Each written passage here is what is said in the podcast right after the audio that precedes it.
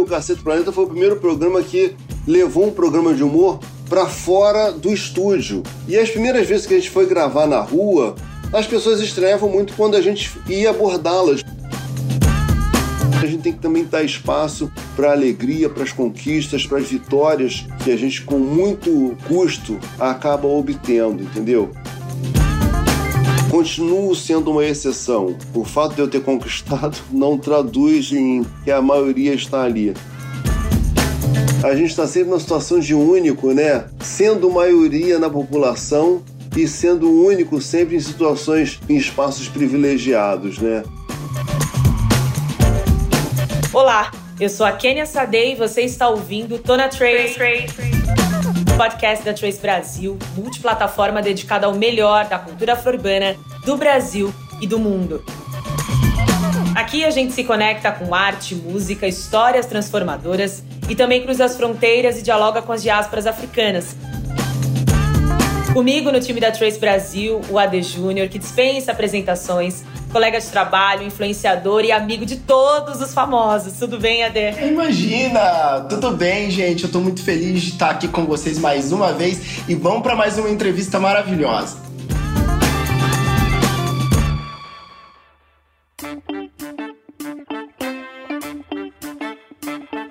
Hoje nós vamos receber o humorista, roteirista, escritor, nadador de águas abertas e botafoguense Hélio de la Peña. Bem-vindo, Hélio. Eu sou uma grande admiradora do seu trabalho. É um prazer recebê-lo aqui no Tô na Trace. Prazer é todo meu estar aqui, Kênia, com você e com a Dê. Estou me sentindo em casa. Ai, que bom. É para você se sentir em casa mesmo. Hélio, é, você ficou conhecido, né, nacionalmente por ser um dos protagonistas do Casseta Planeta, programa do qual você atuava e roteirizava ali no começo da década de noventa, né? E durante quase duas décadas, você foi um dos únicos humoristas negros da maior rede de televisão do país. E agora você estreia o show, o stand-up, Risadas Pretas Importam, ao lado de outros humoristas como Yuri Marçal, Anina Magalhães, Ed Brito.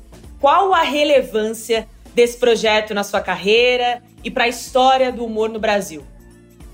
Eu acho que, assim, aos pouquinhos a gente vem fazendo história. Você estava falando aí que eu era o único humorista negro na minha época, e eu estava lembrando aqui que o Paulo Silvino foi o único humorista do, do Zorra durante anos, o único humorista negro do Zorra durante muitos anos. Aí depois foi o Luiz Miranda.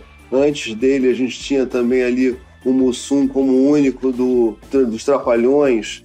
E você tem a Marina Miranda, que teve durante três décadas a única comediante negra, sabe? A gente está sempre numa situação de único, né? Entendeu? Quando a gente, sendo maioria na população e sendo único sempre em situações é, é, em, onde, em espaços privilegiados, né? E, no fim das contas, a gente vai ocupando os espaços.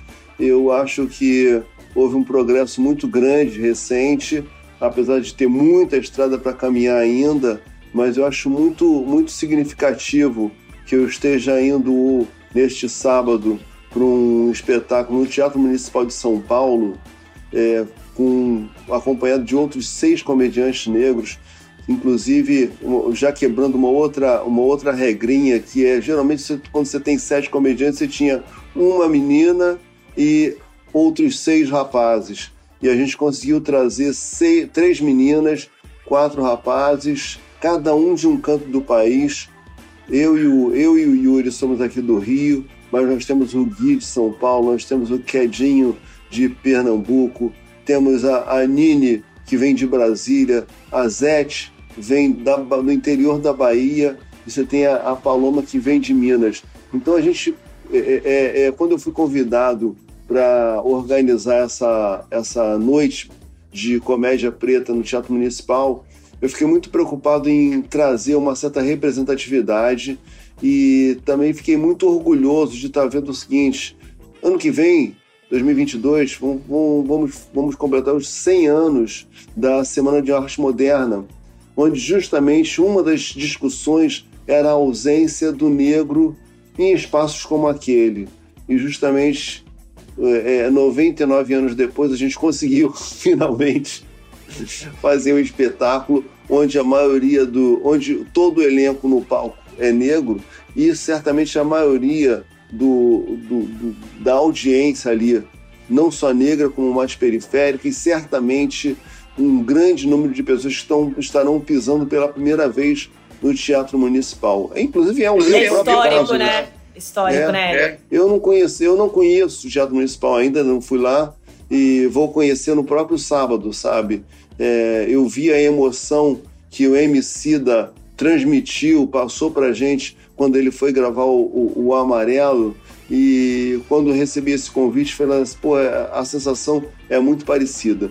Então é uma sensação de vitória, de conquista mesmo, sabe? E de sabendo que as coisas não, não param por aí, é, temos muitos e muitos problemas para enfrentar, mas é um, é um avanço, né? E é um avanço, inclusive, pensar que no ano passado, justamente na data de vinte de novembro, nós tivemos o assassinato dentro do Carrefour, sabe? A, a, a, a data ficou marcada de uma forma muito negativa. A gente fez um show no ano passado no, no Clube do Minhoca, em São Paulo, e era uma, uma, um clima muito estranho, porque, enfim, a nossa arte é fazer rir num dia tão difícil, sabe? Tão complicado, ao mesmo tempo que, se a gente abrisse mão, a gente estaria abrindo mão de questionar todas essas questões é, é, é, é, naquele momento, né? Então fizemos o show, o show aconteceu e tal, mas obviamente que o, dessa vez o, o clima está bem diferente, o clima está muito mais positivo, e acho que a gente vai fazer uma festa linda no Teatro Municipal. Ai, estou muito ansiosa por isso. Eu adorei, eu gostei muito de você falar aí sobre essas, é, essas outras atividades, né, que você está trazendo, é, de trazer vários outros grupos para poder também participar do humor. Então, assim, não somente homens, mas aí a gente traz mais mulheres e cada vez mais outras narrativas. Mas eu queria falar sobre uma outra coisa. É, recentemente, você é, foi... É, Foi apresentado, né, você e a Ana, né, Anna Quintella, sua esposa, numa matéria muito interessante sobre casa, na Casa Vogue. E a minha pergunta é sobre outras narrativas. A gente vai voltar a falar de humor de novo, mas eu queria trazer um pouquinho sobre a, a possibilidade de pessoas negras mostrarem que vivem, como vivem, é, e de mostrarem que, para além do racismo, nós temos uma pauta. Porque eu acho que é muito interessante que as pessoas perguntam assim, se não tiver racismo a partir de amanhã, o que, que a gente faz? Aí eu acho que a primeira resposta que eu, pelo menos, daria é eu vou dormir. Pra eu poder começar a contar outras histórias. Que aí eu vou dormir, assim, um dia inteiro. E depois, assim, a gente mora, a gente pode aparecer na Casa Vogue. A gente pode ir no Teatro Municipal fazer... É, porque isso que você tá fazendo também é histórico. De ir ao Teatro Municipal, não questionar o lugar, mas tomar o espaço para poder fazer um evento de humor, humorístico com pessoas negras. E pronto, não tá ali gritando nada sobre... Gente, estamos aqui...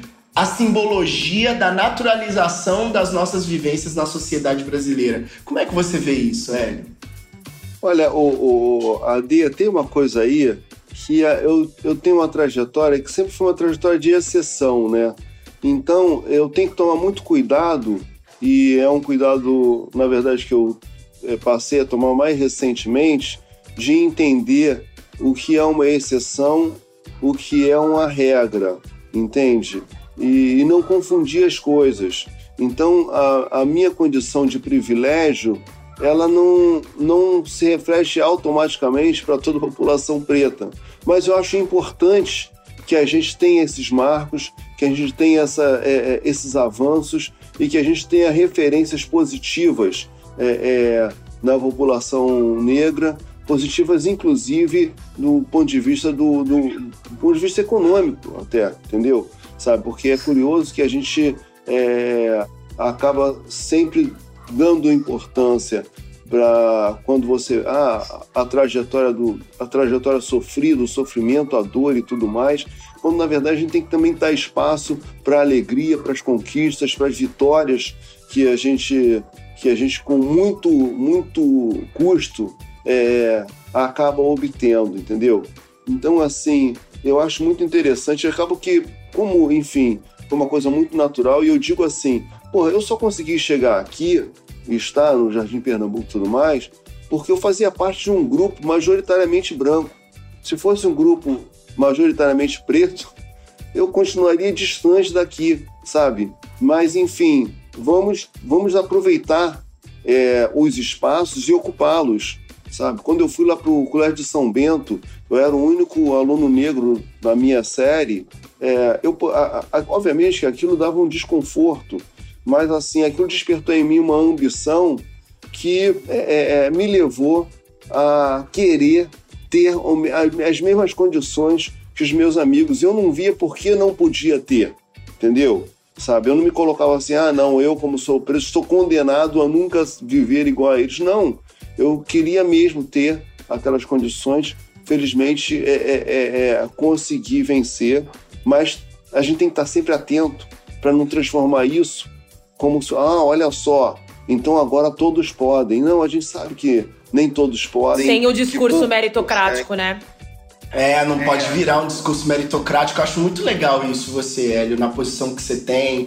É, você falou do Jardim Pernambuco, né? Que é um dos lugares mais exclusivos do Rio de Janeiro. E você, eu acho muito legal isso. É, eu lembro que eu, a gente se encontrou é, na sua casa e você me recebeu, vocês me receberam tão bem e... Em todo momento a pauta era sobre como é que a gente traz outras narrativas, como é que a gente entende isso melhor, como é que a gente se entende melhor. Eu acho que isso é muito legal e as pessoas que estão nos ouvindo agora precisam saber desse coração que o Hélio tem, desse lugar também de consciência que ele, a esposa, os filhos têm em relação a não tornar a pauta meritocrática. E é uma pessoa que poderia tocar toda essa história de forma meritocrática e ele fala, não, pera, vamos segurar aí, não tem nada de meritocracia aqui. Muito legal, Hélio. É, é, não, eu acho que essa, essa a consciência de que continuo sendo uma exceção, entende? Uhum. É, o fato de eu ter conquistado não, não, não, não, não traduz em, porra, sabe, que a maioria está ali. Eu achei até engraçado que recentemente a gente recebeu uma proposta para vender a casa aqui, né? E... E a proposta até boa, eu falei, não, não quero vender isso aqui, tá? E depois que o cara, o, o, essa pessoa comprou uma outra casa, mas aqui vai, vai, vai ser um vizinho meu, e eu falei pra ele, cara, ainda bem que você não comprou minha casa, tu ia acabar com a cota do Jardim Pernambuco. É isso mesmo. Ia acabar com o núcleo negro, né, do Jardim Pernambuco. Porra. eu, te, eu tenho uma curiosidade, desculpa, Kenya, que eu tô falando muito aqui, mas é que não, eu tenho, eu tenho falar, algumas curiosidades. Falar. Como é que uma pessoa que fez engenharia de produção na U F R J... Foi na U F R J que você fez? Foi. Acaba virando um humorista. Provavelmente muita gente já te perguntou isso. Mas aqui na Trace a gente não perguntou, então eu acho que eu tô no direito de perguntar. Não, e isso era uma pergunta que eu tinha, Adê, também. Então você já adiantou tudo aqui. Ótimo. Ai, olha, é, é, foi uma coisa que eu não esperava. Não esperava mesmo virar um, um humorista profissional. É, a coisa começou como uma brincadeira na faculdade de engenharia, justamente, e a gente começou a fazer um jornalzinho lá, eu, Beto Silva, Marcelo Madureira, e a ideia era, enfim, divertir os estudantes da engenharia, e de repente o jornalzinho deu certo ali, a gente ampliou ele, começou a fazer para a faculdade, depois, mais tarde, a gente chamou o Mussum do Beto Silva, começamos a fazer um, um jornal que virou uma revista e tal, mas em momento algum eu estava imaginando que aquilo ia se tornar minha, minha ocupação principal, sabe? É, já estava, inclusive, a gente estava fazendo o jornal, a revista, e já meio cansado daquele, daquele esforço, não dá em nada, não sei o quê, quando fomos convidados a ser é, roteiristas do, da T V Globo, redatores do, do que veio a ser o, o T V Pirata. Mas assim, eu não, não, não imaginava, não, não, não me achava uma figura engraçada, entendeu? Eu tinha assim, uma admiração muito grande assim, por duas figuras da minha família, que eram o meu tio Renato e a minha avó Filomena, que eram figuras populares na rua, divertidas e tal, e eu era um cara muito tímido, eu, eu admirava muito eles, e queria muito ser igual a eles, e eu não conseguia, eu falava, sabe, eu tinha certa vergonha e tal, mas é, no fim das contas, o caminho do texto foi me, foi me abrindo é, é, é, fronteiras, entende? Porque eu, na verdade, comecei a escrever por uma questão de timidez mesmo, eu, e, e, e deslocamento. Eu, quando chegava nas férias no São Bento, os meus amigos da Zona Sul viajavam, enfim, para o exterior e tudo mais, e eu voltava para a Vila da Penha. E chegava na Vila da Penha, eu já não tinha mais contato, já não tinha mais aquele link com a galera da esquina, porque eu passei o ano inteiro é, descolado, já não sabia mais as fofocas, as gírias, enfim, já estava totalmente fora. E aí aquilo começou a criar um... um, um, um comecei a criar uma introspecção. Não foi nada é, é, pensado, mas acabou assim. Aí eu comecei a escrever, comecei a ler e tal, e, e tinha uma certa vergonha da minha própria história, então comecei a, a buscar escrever ficção para me afastar, para não, não falar sobre a minha realidade, até porque eu não achava que teria interesse a minha história, ou, ou, sabe, alguém ia se interessar pela história de um cara preto pobre que mora longe, entendeu? E eu custei a, a, a perceber os valores que tinham a, a, a minha própria trajetória, sabe? Mas é, a coisa do humor foi crescendo e, de repente, cara, eu pude largar a engenharia para o humor. E foi, foi até bem curioso, porque, assim, eu estava na engenharia, estava fazendo humor, estava é, meio insatisfeito na engenharia, mas não tinha coragem de largar ali. Não só não, só, não só não tinha coragem, como não tinha meios. Porque, assim, é, para você largar... Eu tinha um emprego e tudo mais. Para eu largar aquilo, eu falava, pô, como é que eu vou viver? Eu não tinha um, um pai que pudesse bancar uma mesada e manter o meu padrão de vida, sabe? Então, é, é, é, eu tive que, que perceber o momento do, da, daquele salto. E que, para minha família, foi, inclusive, foi um susto tremendo, né? Porque eu... Eu estava percebendo aquilo e eu tinha, eu tinha total convicção de que o meu caminho era outro que não a engenharia. Mas, para eles, eu estava largando um emprego estável para ser um artista. Para ser um artista. Instável. Porque, porque foi, foi tanta luta para você entrar no São Bento, para você estudar na faculdade, que aí, poxa... Tipo assim, vai jogar tudo fora, não é? Tipo assim... Porra, arruma um, um emprego público como engenheiro e, porra, sossega, que já, já conquistamos muito, né? Entendeu? Até, inclusive, quando o, o, o Casseta saiu do ar, meu pai ficou meio apavorado. Eu falo, calma, pai, calma, as, as coisas estão sob controle. Eu vou, vamos... eu vou sobreviver, né? Eu vou conseguir pagar é. as contas. É. Cara, mas todo mês ele ligava, velhinho, tá tudo bem, tá tudo certo aí. Eu falei, tá... Hélio, e como você definiria a natureza do seu humor, assim? Ele é um humor mais popular, né? Seus personagens são inspirados em quem? Olha, é... eu, faço, eu, eu faço pouco humor, assim, de, de, de personagem. Quando eu fazia personagens, assim, tipo... Eu gostava muito de fazer figuras anônimas, como o, os, o, as figuras que é, atuavam no, nos comerciais das organizações Tabajara, entende? Ou então...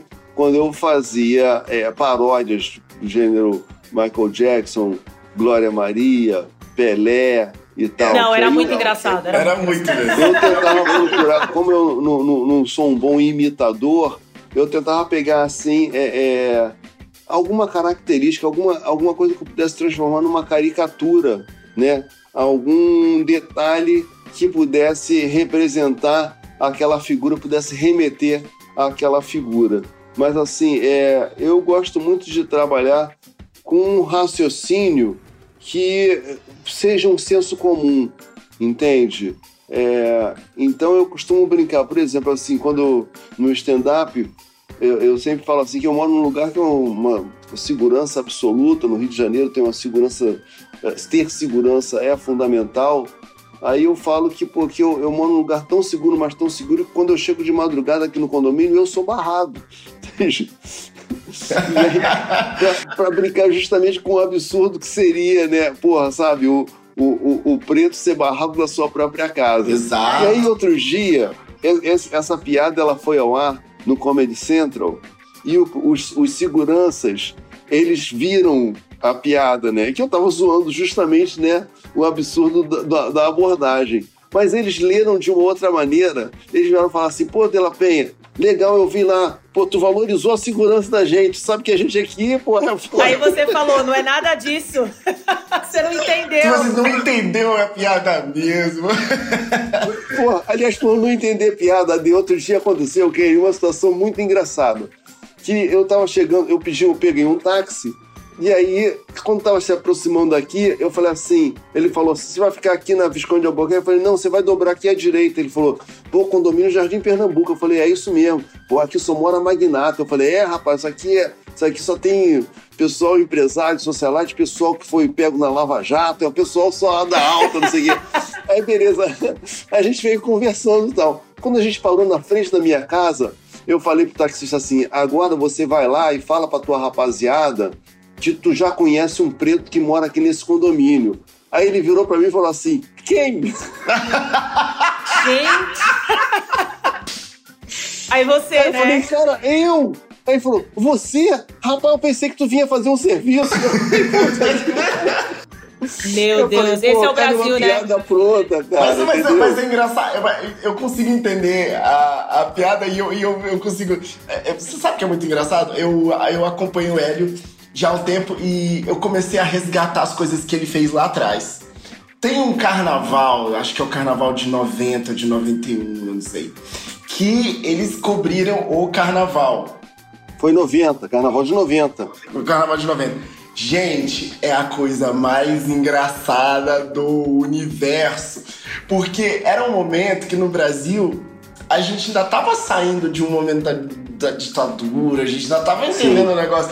Então as piadas que eram colocadas ali, que eram feitas pros artistas, eu acho que ninguém tava acostumado com esse tipo de... Não tinha, não tinha aquela abordagem, não tinha aquela abordagem. E vocês basicamente, vocês inauguraram esse tipo de abordagem na T V... Assim, fala pra mim isso. Verdade, verdade. Verdade, porque aquilo só acontecia em... Só o Amauri Júnior fazia, colunista social, né? Entendeu? Nunca ninguém levou aquilo pro lado da brincadeira, do humor. Inclusive, a, a gente também, o Casseta Planeta, foi o primeiro programa que levou um programa de humor pra fora do estúdio, sabe? E as primeiras vezes que a gente foi gravar na rua... As pessoas estranhavam muito quando a gente ia abordá-las, porque assim, as pessoas estão acostumadas a ver aquele, um repórter, digamos, fazendo uma matéria, aí ele tá lá fazendo uma cabeça, mas ele não falava com ninguém, né? Não, o, o próprio jornalismo não abordava as pessoas na rua, né? Não, não tinha popular, não tinha presença do, do, do o popular é, é, se expressando, né?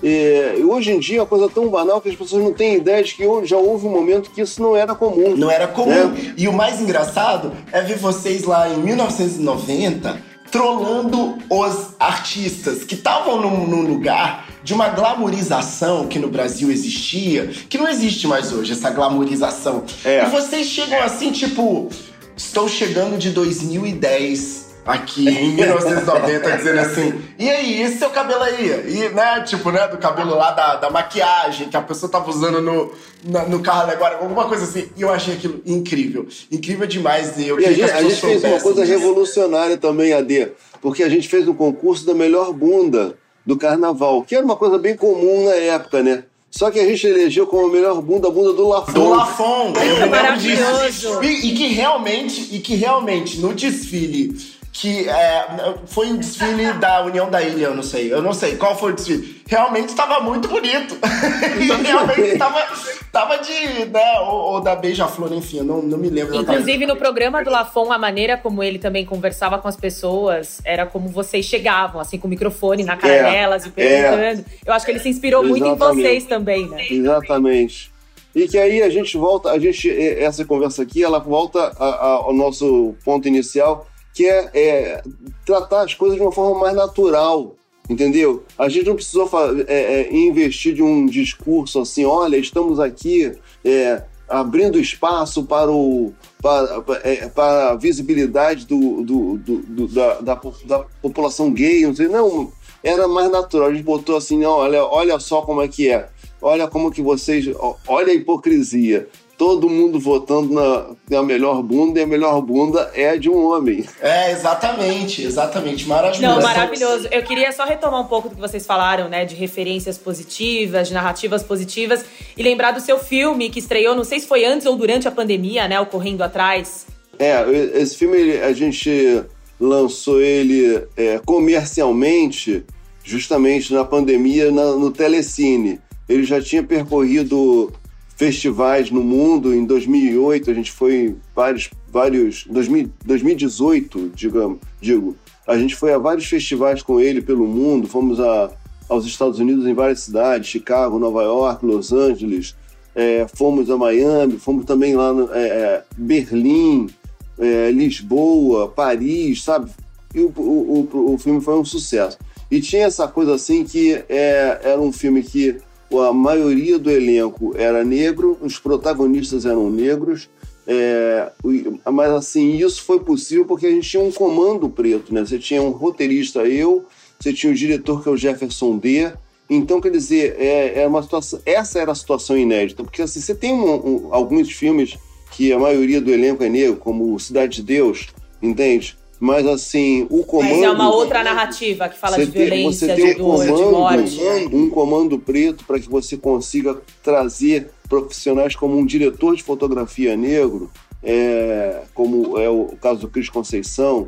Aí você está preocupado, não, olha, é, é, a direção musical vai ser feita por um negro, em que você ter é, pretos em posições estratégicas e não apenas servindo um cafezinho, sabe, no catering ou na segurança, sabe? Isso foi, foi uma coisa, é, foi uma, uma discussão que o, o Jefferson D trouxe para a produção e que a gente abraçou imediatamente e fez maior diferença, sabe? Foi, foi uma coisa muito bacana, a gente tem um orgulho disso.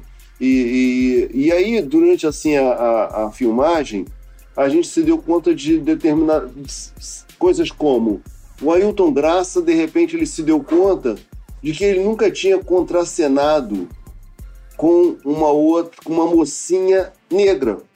Ailton Graça, Juliana Alves também nunca tinha beijado um negro numa, numa, numa ficção, sabe?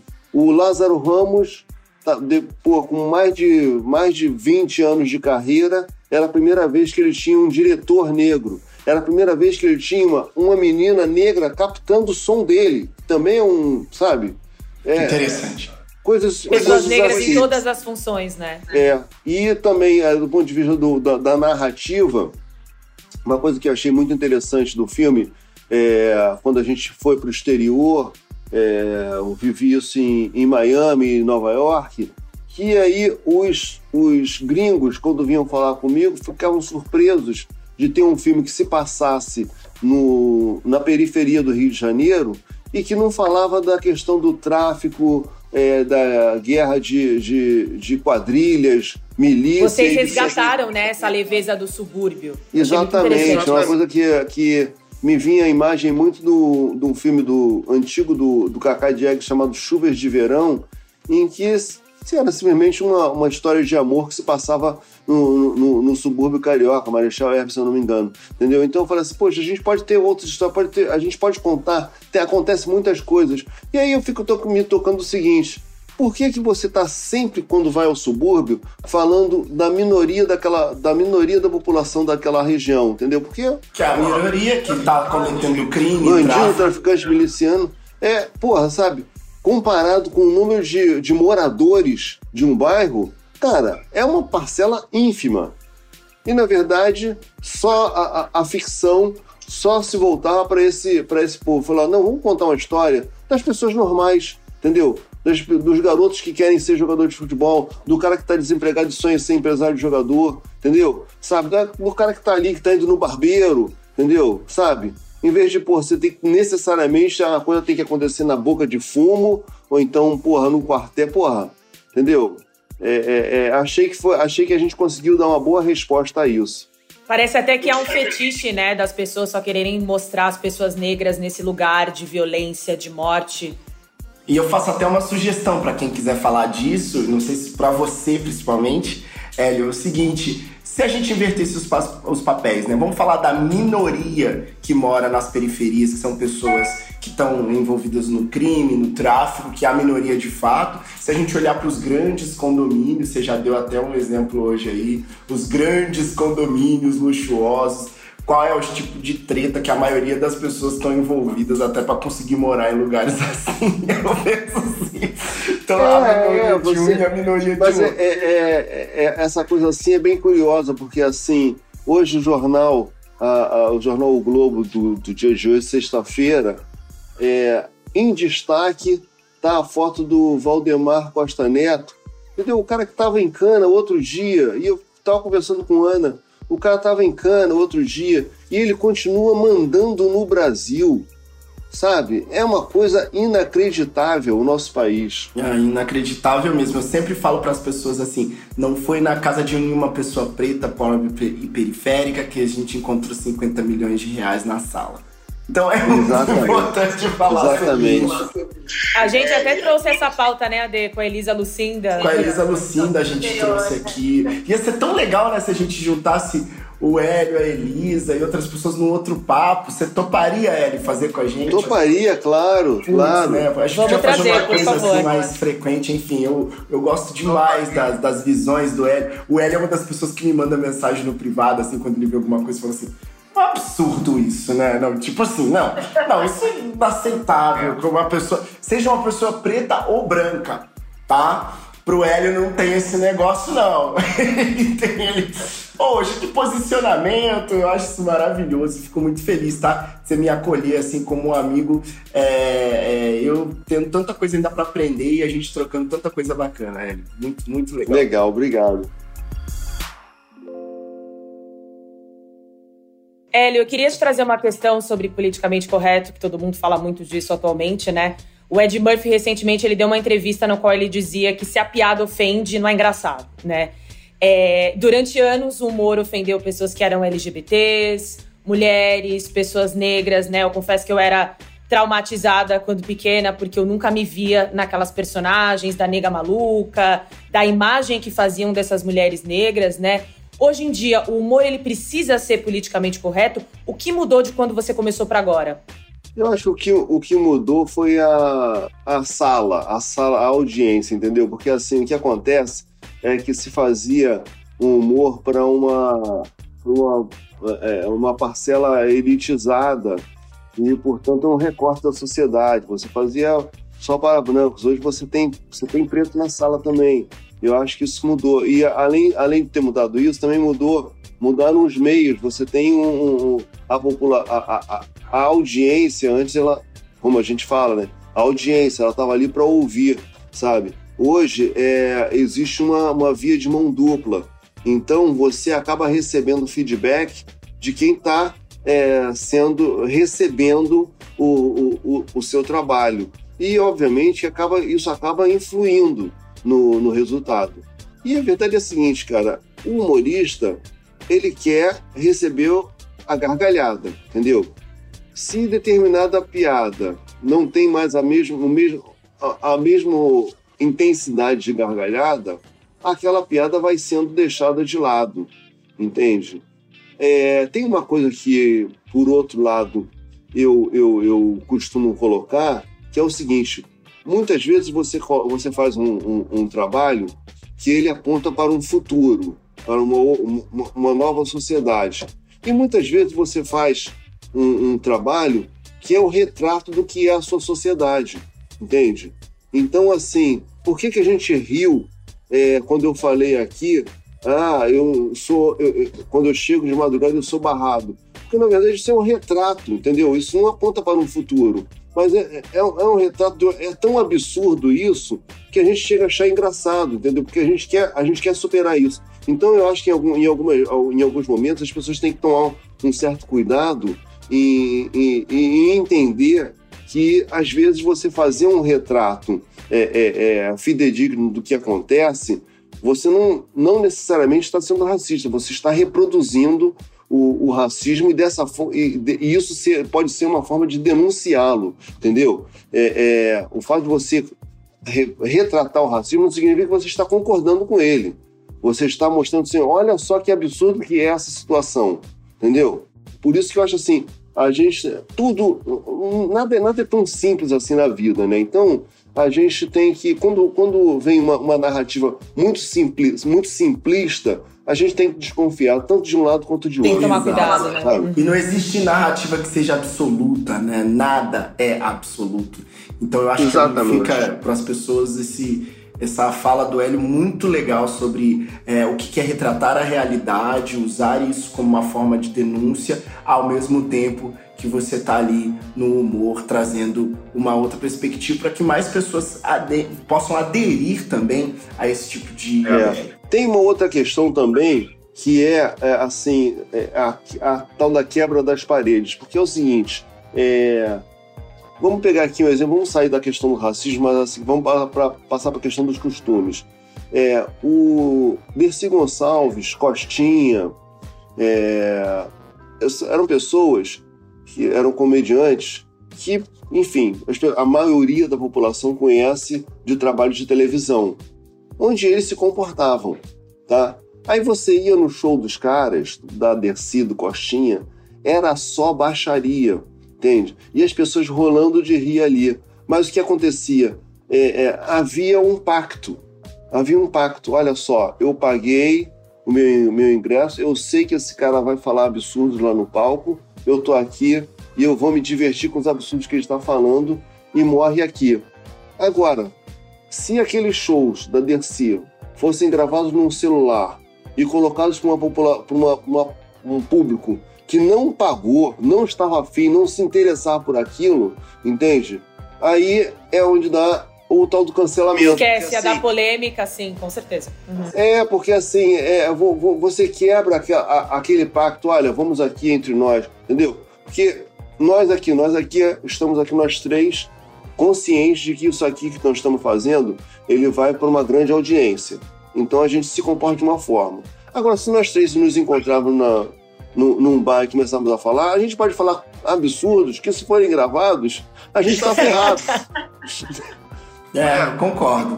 Sim, eu concordo. É, é, é, essa mistura do público e do privado, ele acabou gerando muito problema, entendeu? Até porque, assim, é, é, é, determinadas piadas, elas partem do princípio da, é, da interpretação de quem está ouvindo, sabe? E se você, se ele está atingindo um público muito maior do que, do que o, aquele que se dispôs a fazer o pacto, aí você tem problema, né? Você tem um problema sério de interpretação.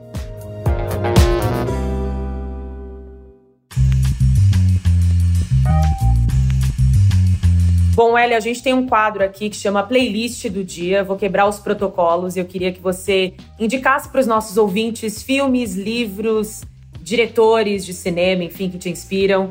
O que, que você tem escutado, o que, que você tem lido? Conta aí pra gente. Então, é... deixa eu ver aqui.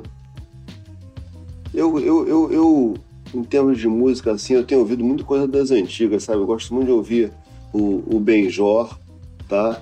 Então, recomendo a todos Tábua de Esmeralda, do Ben Jor. Disco maravilhoso. É um disco maravilhoso, que inclusive eu tenho até uma história com, sobre esse disco, que eu encontrei o Ben Jor no, encontrei o Ben Jor no aeroporto. Aí fui elogiar esse disco, falei, pô, Ben Jor, o disco Tábua, você tem várias obras maravilhosas, mas o Tábua de Esmeralda é realmente, pra mim, a melhor coisa que tem. Aí ele falou assim, é, nesse dia Papai do Céu virou pra mim e falou, é hoje. Muito bom, muito bom. É, sobre séries. Isso, cara, uma série a, e depois um livro, a, tá? A série que eu realmente...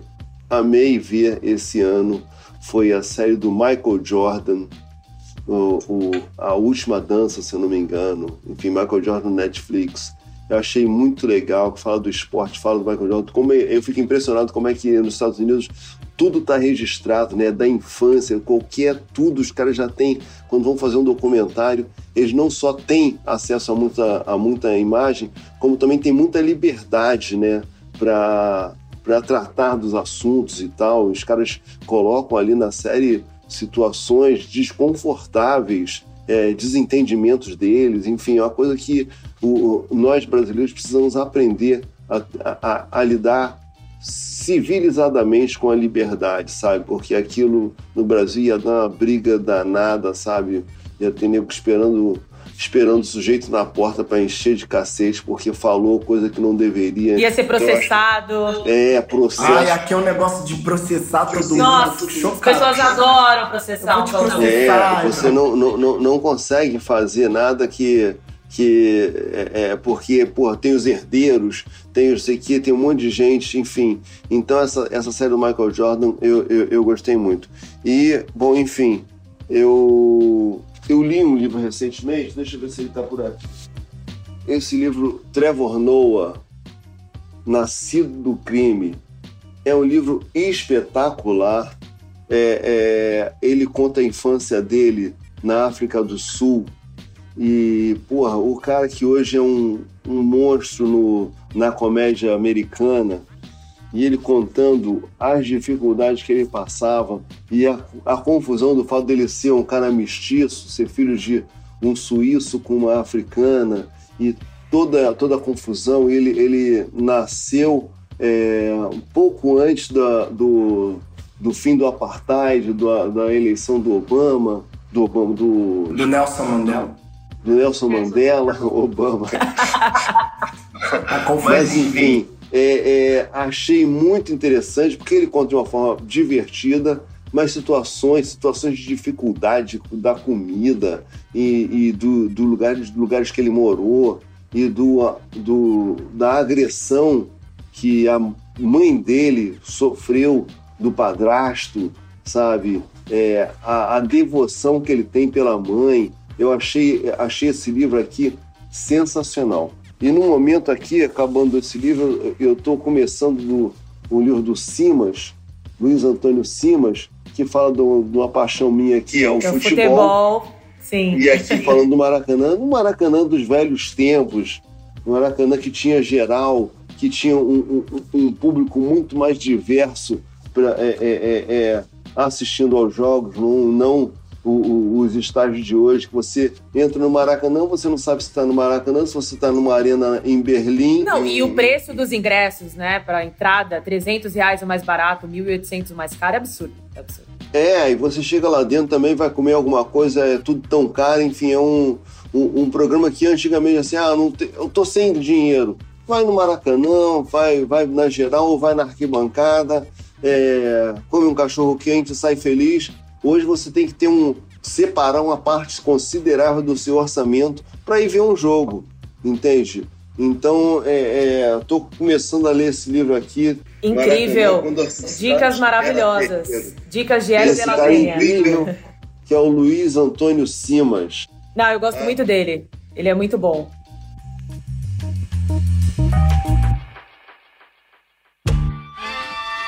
Hélio, eu queria, queria agradecer a sua presença, tudo chega ao fim, eu queria ficar conversando aqui com você por mais duas horas, mas não vai dar. Gostosa, né? Uma conversa muito gostosa. Eu espero Obrigado. que eu consiga, quero muito ver a sua, o stand-up no sábado. Vou tentar te presen- estar lá presente, já que o Adê não vai poder, porque o Adê vai estar na África do Ai, Sul. Ai, manda o ingresso pra ela, Hélio. Ela quer um ingresso, Hélio, manda o ingresso pra ela. Ei, eu, vou, eu vou lá representando a Trace. Legal, legal. Vou, vou, vou. Eu já, eu vou pedir aqui o para botar você na lista dos, dos convidados. Ah, ah, que maravilha! Tá vendo, gente? O podcast rende convite. Eu queria aproveitar aqui esse finalzinho para é, é, primeiro fazer um, fazer uma, uma divulgação que eu, o Beto Silva, o Hubert e o Cláudio Manuel, a gente está com um programa na T V Cultura chamado Conversa Piada. É todo sábado às dez da noite. É, a gente chama de um programa para quem não tem programa, né? Porque sábado às dez da noite. Mas se você tem programa, não se preocupe, você pode assistir esse programa também no, no canal do YouTube da T V Cultura, tá bom? É... Já estreou? Já estreou? Já estreou em outubro. A gente vai fazer dez edições esse ano e aí no ano que vem a gente deve ficar o ano inteiro. Tá bem legal, a gente acompanha é, é, o noticiário que tá rolando, enfim, estamos é, é, curtindo bastante. Esse, fim, esse, esse sábado a gente vai ter inclusive uma entrevista com o Dudu Nobre, já sendo o Dia da Consciência Negra, a gente pegou um ícone do samba para bater um papo e vai falar sobre a questão, até, até sobre a questão dele de, de preconceito e tal, e do universo do samba, como é que eles fazem para ter tanto com, compositor no samba enredo e tudo mais. Que legal, incrível. É. Já tô ansiosa para assistir, então não percam, hein? Na T V Cultura, que horas? dez da noite. Ai, uma, uma outra coisinha que eu quero falar, que a Enia é sobre a Biblioteca Hélio de la Peña, que acontece aqui no Complexo do Caju, é uma biblioteca comunitária. Eu fui convidado para é, é, batizar uma biblioteca comunitária, mas eu falei que eu não, eu não queria apenas dar um nome à biblioteca, eu queria me envolver com as atividades dela. Essa biblioteca está com um perfil no Instagram, arroba Biblioteca La Peña. Por favor, sigam, que a gente está doido para chegar a um número que a gente consiga fazer o arrasta e, e, e, e pro, é, é, postar mais atividades. Mas está bem legal lá, é uma, um, acaba que, se, acaba que a, essa biblioteca que fica dentro da Associação Filantrópica Arte Salva Vidas, um, um galpão lá no, no Caju, ele está aglutinando a criançada lá, tem aula de reforço e a gente está, enfim, cada vez mais tentando aproximar A, a, a, a comunidade dos livros ali naquela região. Então é um trabalho que eu estou com o maior, tendo o maior orgulho de estar desenvolvendo e estamos batalhando para que fique cada vez melhor. Ai, que maravilhoso. Hélio, estou muito feliz com a sua presença aqui, já quero repetir esse podcast. E é isso, muito obrigada. Tá bom, um prazer enorme estar aqui com vocês. Eu sempre falo com, com, com a Adê, pô, quando é que eu vou na Trace? Quando é que eu vou na Trace? Agora eu já vim.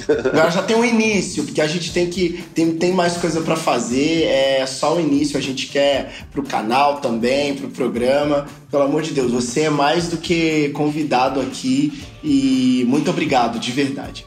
Já faz parte muito da família. Família Trace. Obrigado. Obrigado, gente. Adê, um obrigado. Beijo. Kenya, um beijo. Tchau, beijo. Tchau. Tchauzinho. Tchau. Tchau. Obrigada, gente.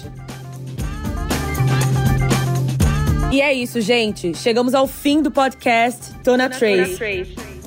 Sigam a gente nas redes sociais, arroba Trace Brasil no Instagram e no Facebook e Twitter, Trace Underline Brasil. Toda quinta-feira tem episódio novo do Tô na Trace na sua plataforma de áudio preferida. Não deixe de seguir o podcast no Spotify ou na Amazon, de assinar na Apple Podcasts ou de se inscrever no Google Podcasts ou no Castbox, ou de favoritar na Deezer. Assim você recebe uma notificação sempre que um novo episódio estiver disponível.